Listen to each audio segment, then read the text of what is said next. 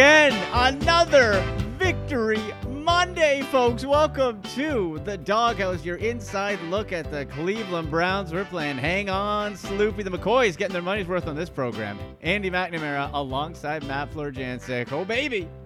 Statement win against a very good team. No more excuses. The national media has to eat it because the Browns are nine and three. Suck on that, all you haters. Andy McNamara alongside Matt Florjancic. Let's do it, baby. Victory Monday, Matt. How you doing, man? I'm pumped. I'm fired up.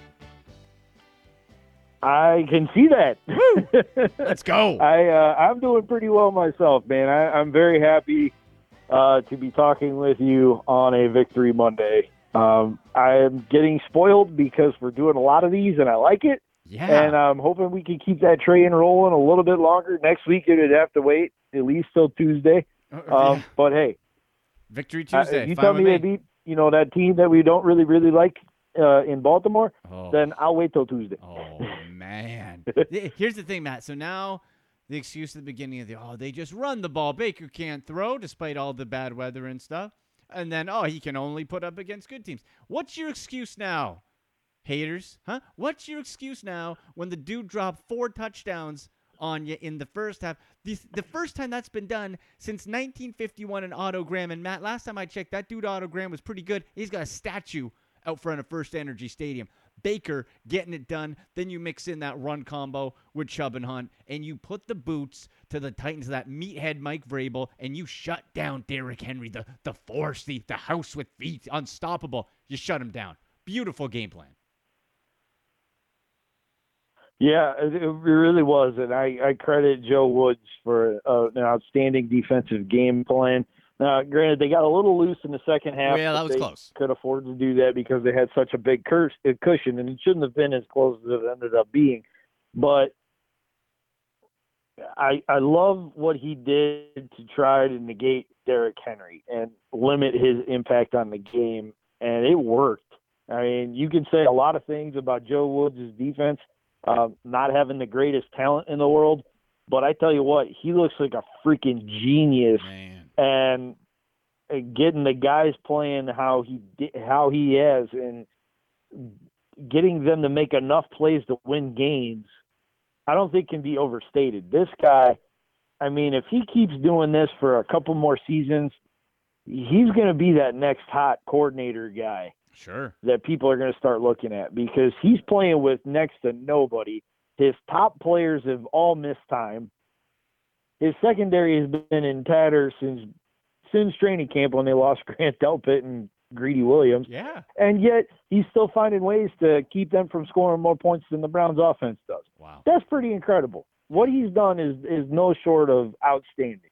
It, it, it really is. It really is. 41-35. You're right. That last, you know, Baker fumbling on that last sneak was like, okay, yeah, you, you, you know, little, little too close, a little too close. And the defense had that, that again, Matt, that bend not break. Now the next step, which is a great position to be in for us Browns fans, is now we're winning. Now we just got to learn how to how to close teams out, how to really put that foot on the throat and and then twist, right? Like there's they're letting teams get back in. That's all new to this franchise for knowing how to win.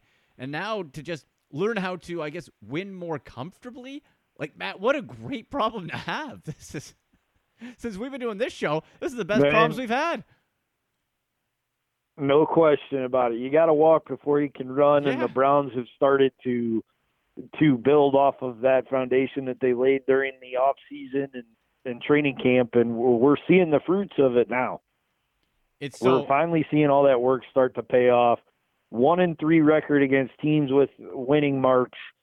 Browns come into Tennessee, stick it right to the Titans, and make sure that they're sledding uphill the whole rest of the way. I mean, that was just phenomenal what they were able to do yesterday in that first half. And now they have to learn that even though you get a big lead, you have to go a la New York Patriots last night. right. 45 nothing. They Oof. just stepped on the throat and they did not let up. That really hurt my fantasy That's the next step Oof. for this team. That's the, that's the evolution of this of this team and this culture. Yeah, absolutely. And Justin Herbert, man, Oh, I, I needed him on my fantasy team. I now need Deebo Samuel to get less than 10 points to win my week heading into the playoffs for my fantasy team. I'm a uh, little, little nervous, a little nervous, but you're right. Like the Patriots gotta like they they know how to do that. Now it's the Browns' turn to how how to learn to do it. And Kevin Stefanski, like Matt, like I know Brian Flores great has done a tremendous job. Um, you know, if Mike Tomlin, heck, if the Steelers go undefeated, you know, it's going to be tough to take it away from him. But from where the franchise was and to what they've done, like to me, we we got the homer glasses on, I know, but even just trying to think of it objectively, I, don't know how you can't give it to Kevin Stefanski, that coach of the year as it stands right now. Like nine and three for this team, outrageous. Rookie head coach. Yeah. No preseason, no in-person off season. Terrible first week. Mm-hmm. Terrible. What was it? Week six or six seven in Pittsburgh. Six. Yeah, six. And yet they're nine and three, sitting in the top wild card spot in a stacked AFC this year. Man. I mean, a wild card spot legitimately might have to get 11 or 12 wins this year. That's crazy. That's how good some of the other teams are in the in the AFC. And we that's think about that to get that stacking. top wild card spot. You definitely have to get at least eleven wins for the top spot. Yeah, sure you do.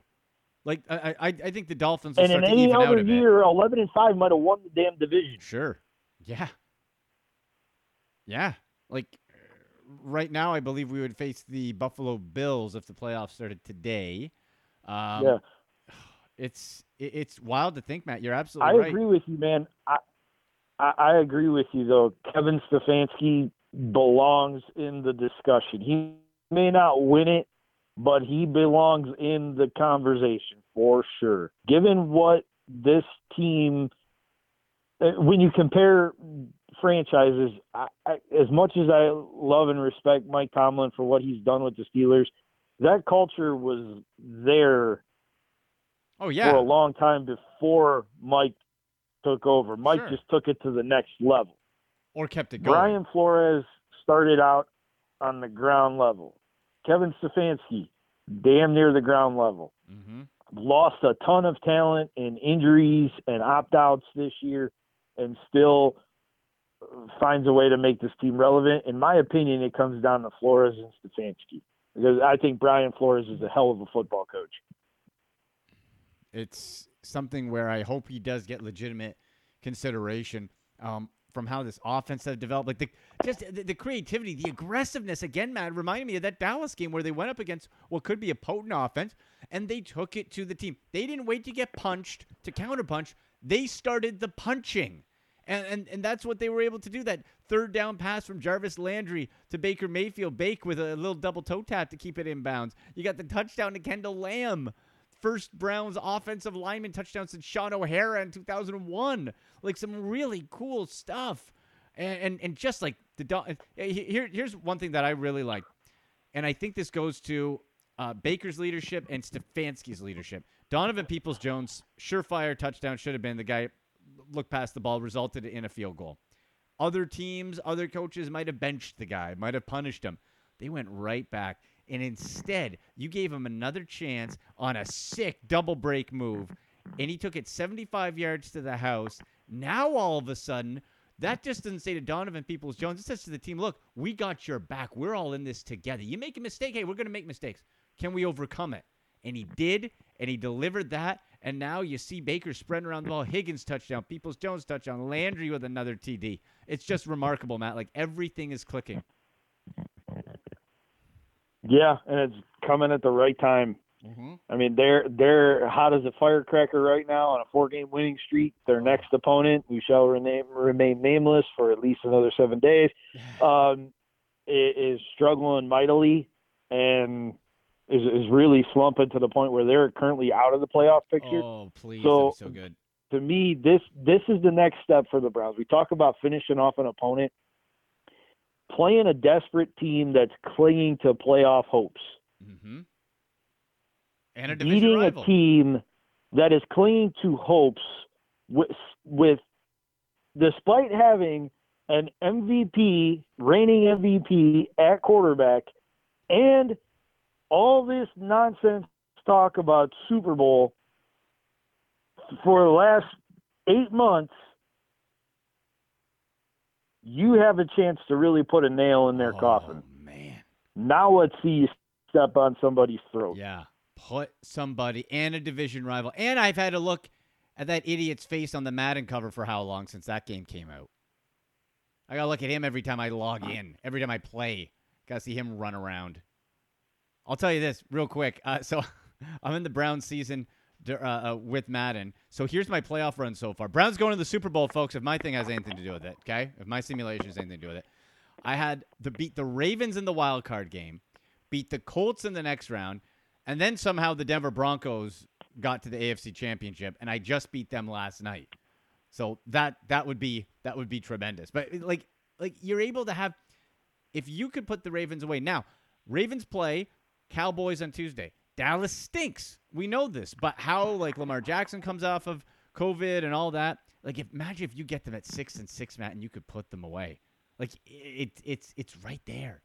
It's even if they win, they're seven and five. You can still really hinder their chances, and that's the next step. You got revenge from last year when Tennessee punked you, and you got revenge on that. Now you can do it to the Ravens from the home opener for this year, or the opener from this year. Keep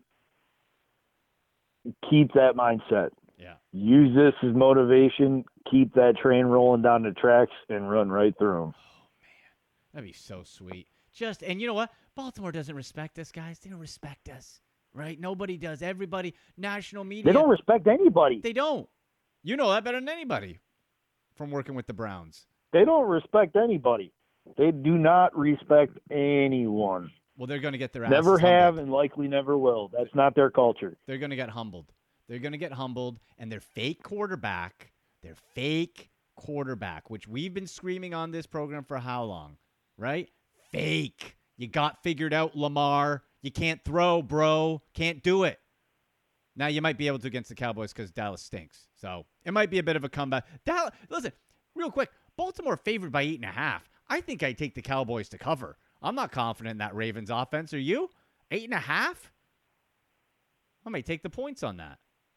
Not, not, not, not especially. I mean, Lamar Jackson's comfort uh, blanket, security blanket is out Mark with Andrews. COVID. Yep. That's Mark Andrews.